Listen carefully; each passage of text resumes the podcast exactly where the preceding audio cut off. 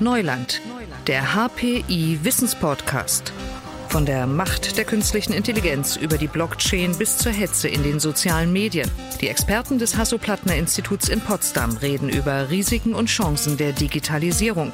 Thema dieser Folge wie Sensoren helfen, Zwangsstörungen zu erkennen. Das ist heute mein Thema. Ich bin Leon Stäbe und es geht darum, was getan werden kann, wenn Bilder, Gedanken, Impulse, Handlungen immer wiederkehren und man kann nichts dagegen tun. Bei mehr als zwei Prozent der Weltbevölkerung wird einmal im Leben eine solche Zwangsstörung diagnostiziert. Mit digitalen Geräten aus dem Alltag, zum Beispiel bei Fitness-Trackern, Smartwatches, Smartphones, lassen sich zwanghafte Gewohnheiten frühzeitig erkennen. Und darüber spreche ich mit Professor Bert Arnrich. Er leitet am HPI das Fachgebiet Digital Health Connected Healthcare. Schönen guten Tag, Herr Professor Arnrich. Hallo, Herr Stäbe, schönen guten Tag. Und zugeschaltet sind auch Christina Kirsten und Jonas Kromig. Beide promovieren im Bereich Digital Health und auch Ihnen beiden ein herzliches Willkommen. Hallo. Hallo, Herr Stimme. Herr Anrich, was sind genau Zwangsstörungen? Wie, wie schauen Sie auf dieses Phänomen? Wie definiert man das? Ja, Zwangsstörungen sind im Allgemeinen definiert als wiederkehrende Handlungen, die die Betroffenen in der Regel gar nicht ausführen wollen, aber die so einen inneren Zwang verspüren, sie trotzdem ausführen zu müssen. Und das hat ja schwere Folgen auch für die betroffenen Menschen, weil der Wunsch groß ist, dass man davon wegkommt, von Gedanken, Bildern, Impulsen, von bestimmten Handlungen. Wie lassen sich solche Zwangsstörungen überhaupt klinisch feststellen? Naja, es gibt da eine ganze Palette von Ansätzen. Ich denke, ein Problem ist, dass die Betroffenen es überhaupt mal in die Klinik schaffen. Ja, also überhaupt sozusagen den ärztlichen Rat suchen oder Hilfe suchen, überhaupt erstmal vielleicht die Selbsterkenntnis reifen lassen, dass sie eventuell unter Zwangsstörungen oder Zwangsgedanken leiden, weil das ist jetzt auch nicht ein, eine Erkrankung, die bei jedem etwa ähnlich aussieht, sondern die sieht bei jedem immer sehr unterschiedlich aus. Das ist das, was uns die medizinischen Experten immer sagen. Das heißt, das kann bei dem einen mal weniger, bei dem anderen mal stärker ausgeprägt sein. Und wer dann letztendlich wann äh, die Hilfe sucht, ist auch dann natürlich ganz, ganz unterschiedlich. Frau Kirsten, Sie promovieren ja genau zu diesem Thema, also wie man Methoden entwickeln kann, die dabei helfen, Fortschritte beim Entdecken und bei der Therapie von Zwangsstörungen zu machen. Wie kamen Sie darauf? Naja, also ich fand das relativ naheliegend. Wir haben mittlerweile fast alle irgendeine Smartwatch und wir benutzen die, um unseren Sport und vielleicht auch unseren Schlaf zu überprüfen und da habe ich mir gedacht, okay, wenn, wenn die Smartwatch es doch schafft, mir zu sagen, du fährst gerade Auto oder du rennst gerade, warum kann sie mir nicht auch vielleicht helfen, wiederkehrende Handlungen zu entdecken? Wo ist der Unterschied? Gibt es da überhaupt einen Unterschied? Und gerade im Bereich Mental Health, psychische Erkrankungen, finde ich, wird noch nicht genug gemacht. Und mir war es wichtig, dass ich meinen IT-Background auch für solche sehr greifbaren Themen anwenden kann, aber auch vielleicht so ein bisschen dazu beitragen kann, das Stigma für, gerade für solche Krankheiten zu reduzieren. Weil, wie Sie ja schon im Einleitungssatz gesagt haben, zwei bis drei Prozent der Bevölkerung leidet einmal im Leben unter einer Zwangsstörung. Und ich meine, das sind nur die Zahlen, die man kennt. Wahrscheinlich kennt jeder von uns jemanden entfernt, der schon mal unter Zwängen gelitten hat. Aber wie viel wissen wir darüber? Nicht besonders viel. Genau, und das fand ich alles ziemlich spannend und deswegen bin ich ja zu dem Thema gekommen. Die Idee ist ja jetzt, Sensoren einzusetzen, um Zwangsstörungen zu erkennen. Herr Krumig, über welche Sensoren reden wir hier? Also wie kann ich mir, wie kann ich mir das technisch vorstellen?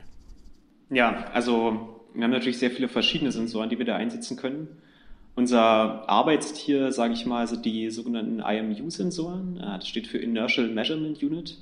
Und das sind einfach Bewegungssensoren, die erkennen können, wie sich irgendetwas bewegt. Und zum Beispiel in Smartwatches sind die auch drin. Aber man könnte jetzt natürlich auch noch weitere Sensoren verwenden, die man auch noch an die Füße ranmacht oder irgendwo anders an den Patienten, um eben noch mehr Daten zu haben. Und was die im Prinzip messen, ist einfach Beschleunigung, Drehbewegung und dann haben die auch noch einen kleinen Kompass drin, sodass wir im Prinzip Bewegung und Orientierung im Raum damit sehr gut erkennen können. Und das ist natürlich sehr interessant bei Zwangsstörungen, weil wir natürlich die meisten Handlungen irgendwie mit unseren Händen ausführen und dann natürlich wissen wollen, was was machen die Hände gerade und was macht die Person gerade. Dazu kommen dann noch sogenannte PPG-Sensoren. Das steht für Fotoplethysmograph. Das ist auch in jeder Smartwatch eigentlich drin. Damit können wir Herzaktivität im Prinzip messen.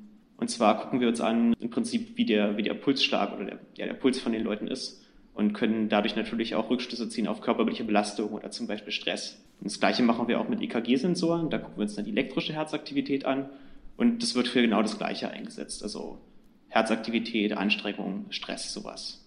Herr Anrich, was können die Sensoren dann genau leisten? Also wie gut ist das schon? Was können die genau erkennen?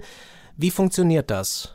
Ja, Sie können zum Beispiel erkennen, wenn ich eine bestimmte Aktivität, wie zum Beispiel, dass ich prüfe, ob die Tür tatsächlich geschlossen ist und ich das immer wieder und wieder tue, dass man diese Aktivität mit diesen sogenannten Beschleunigungssensoren oder Drehratensensoren eben messbar macht. Also dass man letztendlich mit der Smartwatch erkennt, zum Beispiel, welche Handbewegungen ich immer wieder und immer wieder vollbringe und über diese Muster, die ich dann in den Daten erkenne, wenn die eben immer wieder auftauchen, immer wieder hintereinander ausgeführt werden, dass man dann Rückschlüsse ziehen kann, dass es sich da eventuell äh, um eine Zwangsstörung handelt. Ja, und wenn man dann auch noch überlegt, man nimmt die physiologischen Signale dazu, der Jonas Kromik hat es ja schon gerade erwähnt, ne, Herzrate zum Beispiel, und wenn man dann vielleicht davon ausgehen kann, dass während einer Zwangsstörung die physiologischen Signale anders aussehen als äh, wenn ich eben keine Zwangsstörung habe,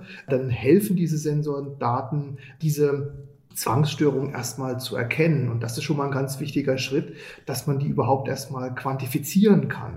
Ne? Weil, weil man kann sich überlegen, wenn ich jetzt jemanden frage, naja, wie häufig hattest du denn die letzten zwei Wochen Zwangsstörung, dann ist das gar nicht so einfach, da Rede und Antwort zu geben, wie häufig man etwas in den letzten zwei Wochen getan hat. Das geht uns ja allen so. Ja? Wenn ich jetzt jemanden frage, was haben Sie vor zwei Wochen zu Mittag gegessen, fällt es uns schwer, uns daran zu erinnern, außer es war was ganz, ganz Besonderes.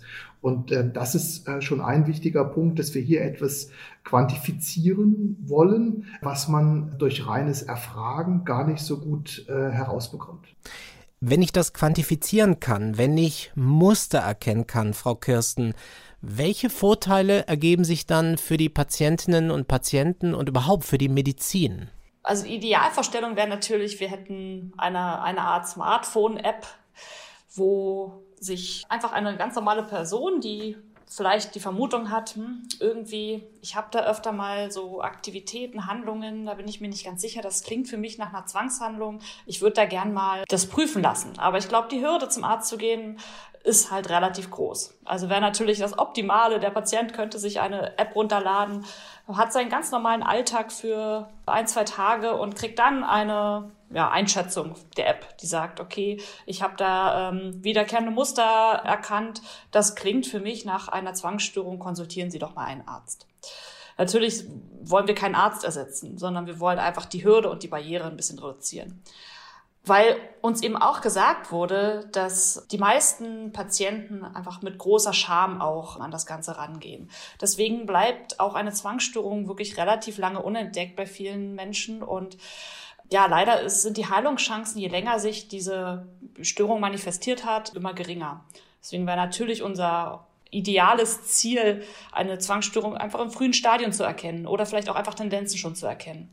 Und das erleichtert natürlich auch den Ärzten nachher die Therapie. Herr Anrich, es gibt ja Dinge, die sind sehr offensichtlich. Also wenn Menschen eine bestimmte Handlung immer wieder machen, aber vieles passiert doch auch vielleicht im Kopf, wenn Bilder zum Beispiel immer wiederkehren. Können darauf, auf dieses Phänomen die Sensoren irgendwie reagieren, wenn es im Kopf passiert? Ähm, ist eine sehr gute Frage. Vielleicht noch vorweg. Manches, was für uns sehr offensichtlich ist, ist für ein technisches System gar nicht so offensichtlich. Ne? Also Stichwort zum Beispiel, wenn wir etwas essen, machen wir auch immer wiederkehrende Handlungen, die Gabel äh, zum Mund und so weiter und das ist noch lange keine Zwangsstörung. Und wenn man jetzt so ein technisches System aufbaut, das jetzt wiederkehrende Handlungen erkennt, muss man eben auch schauen, dass es das normale Essverhalten dann eben nicht fälschlicherweise als Zwangshandlung erkennt. Ja. Also auch bei den offensichtlichen Sachen gibt es durchaus einige technische Hürden, die man erstmal lösen muss. Und das, was Sie ansprechen, ist natürlich nochmal besonders herausfordernd. Also wenn, wenn es jetzt Zwangsgedanken, möchte es mal jetzt mal nennen, handelt, also wenn man keine Aktivität wirklich beobachten kann, sondern wenn sich das nur im Kopf abspielt, ist es natürlich auch gar nicht so einfach, das messbar zu machen. Man kann es versuchen, über den Umweg der, der, der Stressmessung zum Beispiel, also wenn man sich die Herzraten anschaut und wenn, wenn man jetzt davon ausgeht, dass diese Zwangsgedanken bei jemandem Stress auslösen, dann hat das üblicherweise auch einen, einen Einfluss auf bestimmte physiologische Signale und die kann man messen und äh, kann man dann zumindest als Indikator nehmen, äh, dass es sich da um eine um Zwangsgedanken handelt. Die Christina Kirsten kann da sicher äh, noch ein paar Worte mehr dazu sagen. Ja, ich wollte ich wollte eigentlich nur ergänzen zum Thema, wie offensichtlich Dinge sind. Wir müssen uns mal überlegen, wenn wir, wenn wir die Smartwatch benutzen wollen, um Aktivitäten der Hand ja, zu messen, dann überlegt man sich, an welcher Hand trage ich denn eigentlich meine, meine Uhr. Das ist ja meistens die Hand, die nicht meine dominante Hand ist. Das ist bei fast allen Menschen so und die meisten Sachen, die ich aber doch im Alltag mit einer Hand nur ausführe, das mache ich doch meistens mit der dominanten Hand. Das sind so Fragestellungen, die kommen da nach und nach noch dazu, wo man sich überlegen muss, wenn ich jetzt die nicht dominante Hand benutze, um, um die Bewegungen erkennen zu wollen, reicht es einfach irgendwelche Muster wieder zu erkennen oder brauche ich meine dominante Hand dafür? Also das sind Sachen, die, die wir immer noch untersuchen, wo wir immer noch keine ähm, ideale Antwort drauf haben. Aber ähm, gerade mit solchen Fragestellungen müssen wir dann auch umgehen. Genauso wie es auch wichtig ist zu wissen, wo, wo befindet sich der Patient, die Person eigentlich gerade. Weil wenn wir uns überlegen, ich, ich möchte rausfinden, ob jemand äh, immer wieder die Tür checkt und immer wieder guckt, ob die Tür abgeschlossen ist, dann reicht es eigentlich nicht, nur zu wissen, dass jemand die Tür geöffnet hat. Weil es ist, es ist ja nicht dasselbe, ob ich, äh, wenn ich das Haus verlasse und fünf Türen habe, alle fünf Türen in meinem Haus zu machen oder ob ich an der gleichen Tür stehe und fünfmal dieselbe Tür versuche auf und zu zu machen. Also das, das sind immer so kleine Feinheiten, die klar von außen betrachtet offensichtlich sind, aber die einem System erstmal beigebracht werden müssen. Ja, dazu kommt noch, dass es noch eine große Diskrepanz gibt zwischen dem, was technisch irgendwie machbar ist und dem, was tatsächlich in der Praxis umsetzbar ist. Also wir haben auch sehr große Sensoren da, zum Beispiel EEG-Geräte, also womit man Hirnströme messen kann, die wir natürlich in so einem äh, Laborsetting, in einem Forschungskontext gut verwenden können, aber die natürlich niemand zu Hause hat. Das gleiche trifft auch auf diese Indoor-Lokalisation zu, die Christina gerade angesprochen hat. Also was können wir hier bei uns im Institut, im Labor aufsetzen und wissen dann genau, wo die Person ist. Aber in, in dem Zuhause von einem beliebigen Person, von einer beliebigen Person, ist das natürlich gar nicht eingerichtet und äh, dann auch natürlich schwer umzusetzen. Herr Anrich, wo stehen wir dann jetzt? Also wie valide sind solche Ergebnisse von solchen Tools, wenn man darauf schaut und Sie haben das jetzt alle berichtet, welche kniffligen Sachen es zu beachten gibt. Wo stehen wir da? Wie valide sind die Ergebnisse? Wir können es noch nicht ähm, abschließend sagen, weil wir jetzt gerade äh, die Studien an gesunden Probanden sozusagen abgeschlossen haben oder kurz davor stehen. Man muss sich mal vorstellen, wenn wir dieses System bauen, dann testen wir die erstmal an, an gesunden Probanden, ja, um einfach äh, sicherzustellen, dass die Systeme stabil laufen und dass wir da gut, gut messen können. Und da sehen die Ergebnisse äh, ziemlich gut aus. Ähm, letztendlich wird es aber entscheidend sein, wie gut es dann bei den Betroffenen funktioniert. Und da sind wir jetzt gerade dabei, die entsprechenden Studien zu planen, um unsere Systeme dann bei, bei den Betroffenen quasi einsetzen zu können und dort dann hoffentlich Aussagen beitreffen zu können, wie gut sie dann eben auch da funktionieren. Frau Kirsten, Sie haben es gesagt, das ist ja ein Thema, ein sehr sensibles Thema, für viele Menschen auch mit Scham behaftet, weil sie natürlich ungern über ihre Zwangsstörungen sprechen, sich vielleicht auch nicht trauen, damit zum Arzt zu gehen, zur Ärztin. Wie geht man damit um, dass wir hier auch über sensible Daten sprechen? Das ist ein ganz gutes Stichwort, weil das sind auch natürlich noch on-top-Themen, die wir uns überlegen müssen. Wir fahren da auch schon noch andere Ansätze. Wir überlegen uns generell, wie können wir vielleicht sogar unsere Modelle personalisieren, auf einzelne Patienten zuschneiden, weil wir auch gemerkt haben, dass selbst in unserem ja, geschützten Umfeld, wo wir wirklich Daten simulieren und unseren Probanden sagen, was sie genau machen sollen, es trotzdem auch sehr unterschiedlich ist, wie jemand eine Tür öffnet, wie jemand sich die Hände wäscht und das voneinander abzugrenzen, ist im, ja, im Laborumfeld zwar möglich, aber wenn man sich überlegt, dass jemand nicht angeleitet ist, das zu machen, sehen wir einfach auch die Gefahr, dass das vielleicht nicht mehr so gut funktioniert. Und da versuchen wir jetzt auch rauszufinden, wie gut würde dann ein personalisiertes Modell dahingehend arbeiten. Also versuchen wir pro Proband ein Modell zu trainieren, was wirklich auf die speziellen Zwänge ja, trainiert ist. Und der weitere Vorteil, der sich dadurch ergibt, ist eben, dass die sensiblen Daten nicht mehr auf einem allgemeinen Server landen, sondern dass die wirklichen Daten auf dem eigenen Telefon bleiben und wir nur das, was das Modell lernen soll, nur das wird weitergegeben an einen generellen Server. Das ist dann sozusagen zwei Fliegen mit einer Klappe geschlagen. Und da forschen wir auch gerade dran, wie gut das dann funktionieren würde. Herr Komik, möchten Sie ergänzen? Wie schauen Sie technisch darauf? Ja, das ist natürlich äh, ein Problem, was überall in der Medizin ist. Und es gibt da natürlich immer die Diskrepanz zwischen einerseits sollen die Patientendaten geschützt werden, andererseits soll natürlich auch in irgendeiner Form was mit den Patienten gemacht werden oder ein Vorteil für die Patienten generiert werden. Und das geht natürlich nur, wenn in irgendeiner Form, äh, in irgendeiner geschützten Form Zugriff zu Daten besteht. Das ist ja bei Ärzten ganz genauso, dass natürlich auch verschiedene Ärzte sich natürlich über die Behandlung von Patienten absprechen müssen. Und das geht am Ende nur mit Datenaustausch. Die Fragestellung ist dann halt nur, wer darf Zugriff auf welche Daten haben und wie wird das alles sicher gemacht, dass niemand unbefugtes Zugriff zu den Daten bekommt. Und wie Christina das schon gesagt hat, am besten ist natürlich, wenn wir eine Lokalität herstellen können, sodass die sensiblen Daten nach Möglichkeit direkt am Patienten und auf dem Smartphone bleiben. Herr Anrich, das ist ja wirklich eine spannende Forschung. Wie sehr beschäftigt Sie das, diese Diskussion rund um den Datenschutz, wenn es um Connected Healthcare geht? Das ist wahrscheinlich auch einer der wichtigen Aspekte dabei. Genau, das ist ein ständiges Thema, äh, was wir haben. Und was auch wichtig ist, weil letztlich entwickeln wir für die Menschen und wir wollen, dass die das auch gerne nutzen, ja, also ohne, ohne Angst davor zu haben. Und insofern ist es uns sehr wichtig, diese Aspekte von vornherein in unsere Arbeit mit einzubeziehen, ne? weil wenn man etwas entwickeln, was die Leute dann nicht verwenden möchten, weil es vielleicht Risiken hat, äh, was, was den Datenschutz angeht, naja, dann, dann wird unsere, wird unsere Forschung nicht verwendet, was natürlich schade wäre. Ja? Deswegen versuchen wir das natürlich von Anfang an äh, mit, mit einzubeziehen und äh, Christina und Jonas haben das ja beide schon erwähnt, dass es mittlerweile Methoden gibt, die genau die Motivation haben. Ne? Also wie kann ich aus Daten lernen, ohne dass ich Daten sammeln muss? Das hört sich erstmal ganz komisch an, aber das, ist, das sind tatsächlich sehr spannende Verfahren, äh, die wir jetzt hier gerade untersuchen, die eben am Ort der Daten quasi lernen und es gar nicht mehr nötig wäre, Daten zentral zu sammeln. Und das ist natürlich für uns von, von sehr großem Interesse, weil wir wissen, dass das ein sehr sensibles Thema ist und äh, dass äh, wir das einfach auch angehen müssen. Auch deshalb, weil die Forschung da natürlich immer weitergeht. Sie haben es gesagt, Herr Anrich, Sie haben ja den Sensor Hub entwickelt, um Studien in diesem Bereich zu vereinfachen. Was ist der Sensor Hub?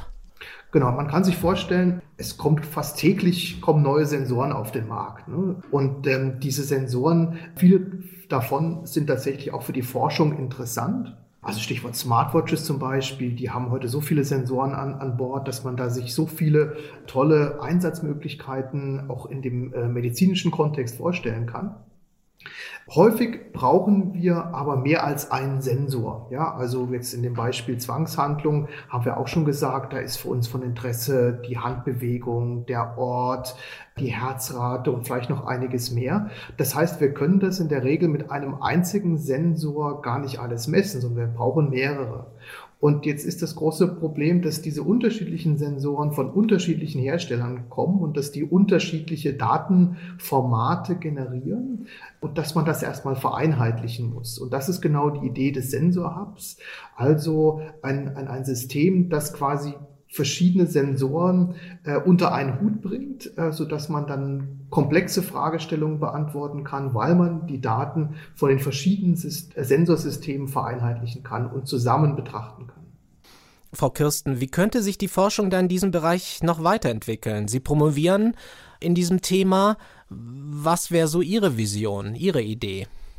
Ja, also ich denke, gerade in Bezug auf psychische Erkrankungen ist ganz, ganz viel Potenzial da. Es ist bisher vieles ist papierbasiert. Das findet man heute noch irgendwie. Die Schnittstellen sind noch nicht so richtig ja, gut ausgebaut. Und ich sehe da einfach sehr, sehr viel, gerade in Bezug auf Technologie, dass wir da noch so viel machen können. Wir können, sei es die ganzen Fragebögen, die ganzen Auswertungen, die heute noch auf Papier basieren und äh, die der Psychologe, Psychiater durchführt, die können wir total einfach auf dem Smartphone machen. Gerade auch, weil wir dann Möglichkeiten haben, auch den Patienten an bestimmte Sachen zu erinnern führe deine, deine Datenaufnahme jetzt durch oder wenn es bestimmte Therapieformen gibt, da kann man ganz, ganz viel noch machen. Also ich sehe da sehr, sehr großes Potenzial und es ist für mich auch super, super motivierend, mein Technologiewissen auch für, für ja, die breite Masse verfügbar zu machen und auch dafür einzusetzen, es äh, Leuten bestimmten Situationen einfacher zu machen. Herr Komik, was begeistert Sie bei diesem Thema? Ja, ich finde das so schön, dass wir die Technologie natürlich auch von der konkreten Fragestellung trennen können. Also, was wir entwickeln, ist natürlich erstmal ganz simpel ein Tool, um Daten von verschiedenen Sensoren aufzuzeichnen. Und das kann man anwenden, um zum Beispiel Zwangsstörungen zu diagnostizieren. Aber wir können es natürlich auch für ganz andere Fragestellungen einsetzen, zum Beispiel aus dem Bereich der Sportmedizin. Können wir gucken, ob man da verschiedene Aktivitäten mit diesen Sensoren erkennen kann um dann zum Beispiel automatisch mitzuzählen, wie viele Liegestütze jemand gemacht hat oder wie gut er die gemacht hat. Und dabei gleich noch zu erkennen, wie sehr das Herz dabei geschlagen hat, um zu erkennen, wie sehr das sich angestrengt hat. Oder aus, äh, mehr aus meinem Forschungsbereich, aus der Intensivmedizin, da ist die Fragestellung oft, wenn das EKG von dem Patienten irgendwie komisch aussieht, dann kann es natürlich sein, dass da ein Problem mit dem Herzen vorliegt. Und es kann genauso gut auch sein, dass der Patient sich einfach nur bewegt und wir gerade Artefakte sehen. Und genau das können wir damit äh, natürlich auch diagnostizieren mit der gleichen Technologie. Herr Anrich, wenn Sie in die Glaskugel schauen, was sehen Sie da? Also was ist in der Zukunft möglicherweise denkbar? Was sind Ihre Ideen, wie sich das weiterentwickelt? Ja, wir sprechen heutzutage viel über die elektronische Gesundheitsakte, ja, die ja auch bald hier in Deutschland gestartet ist. Mir geht das alles noch nicht weit genug, ne, weil wir sehen jetzt schon die, die ersten Patienten, die genau mit der Smartwatch zum Arzt gehen, zum Beispiel mit der Apple Watch, äh, die so ein Vorhofflimmern-Erkenner äh, hat, ja, und die Patienten oder die, die Benutzer warnt, wenn sie eben mal zum Arzt gehen, gehen sollten. Und das ist, denke ich, nur wirklich die Spitze des Eisberges. Da wird es in naher Zukunft noch viele, viele weitere Entwicklungen geben, die eben gesundheitsrelevante Daten Daten aus dem Alltag erfassen können zum Wohle äh, des Patienten, also auch Stichwort äh, Früherkennung, äh, Prävention von, von chronischen Erkrankungen und so weiter und so fort. Und wir sind da noch gar nicht darauf vorbereitet, ne, weil wir sprechen zurzeit äh, über die klinischen Daten, die wir irgendwie digitalisieren wollen, aber wir müssten es eigentlich schaffen, dass wir die Alltagsdaten äh, mit den äh, klinischen Daten einfach zusammenbringen, weil nur dann bekommen wir wirklich das umfassende Bild. Und das ist ja auch bei dem, bei dem Thema Zwangshandlungen so. Ne? Natürlich gibt es die entsprechenden klinischen Tests und die Ärzte sind aber daran interessiert, Daten aus dem Alltag zu erfassen, um zum Beispiel zu schauen, naja, wie häufig passiert denn diese Zwangshandlung? Oder aber, wenn man eine bestimmte Therapieform dann wählt, wie gut funktioniert das denn im Alltag? Wie gut schlägt die Therapie an? Ja? Und da gibt es so viele Sachen, die man im Alltag vermessen kann. Und wenn man das zusammenbringt mit den klinischen Daten, einen, einen Mehrwert generieren kann, die wir, glaube ich, heutzutage Tage noch, noch uns gar nicht vorstellen können, äh, der aber in, in nicht äh, naher Zukunft sicher verfügbar sein wird. Und wir müssen alles daran tun, dass wir darauf besser vorbereitet sind. Wie Sensoren helfen, Zwangsstörungen zu erkennen. Das war heute unser Thema. Ganz herzlichen Dank an meine Gäste heute, an Professor Bert Arnerich, Leiter des Fachgebiets Digital Health Connected Healthcare hier am HPI und an die beiden Doktoranden Christina Kirsten und Jonas Kromig. Danke Ihnen allen sehr für das Gespräch heute. Ja, danke. Vielen Dank, Herr Stäbe. Ja, vielen Dank. Spannende Themen aus dem Neuland gibt es in diesem Podcast. Danke fürs Zuhören, sagt Leon Stäbe und ich freue mich schon aufs nächste Mal. Bis dahin, tschüss. Digitales Wissen verständlich auf den Punkt gibt es bei Neuland, dem Wissenspodcast des Hasso-Plattner-Instituts.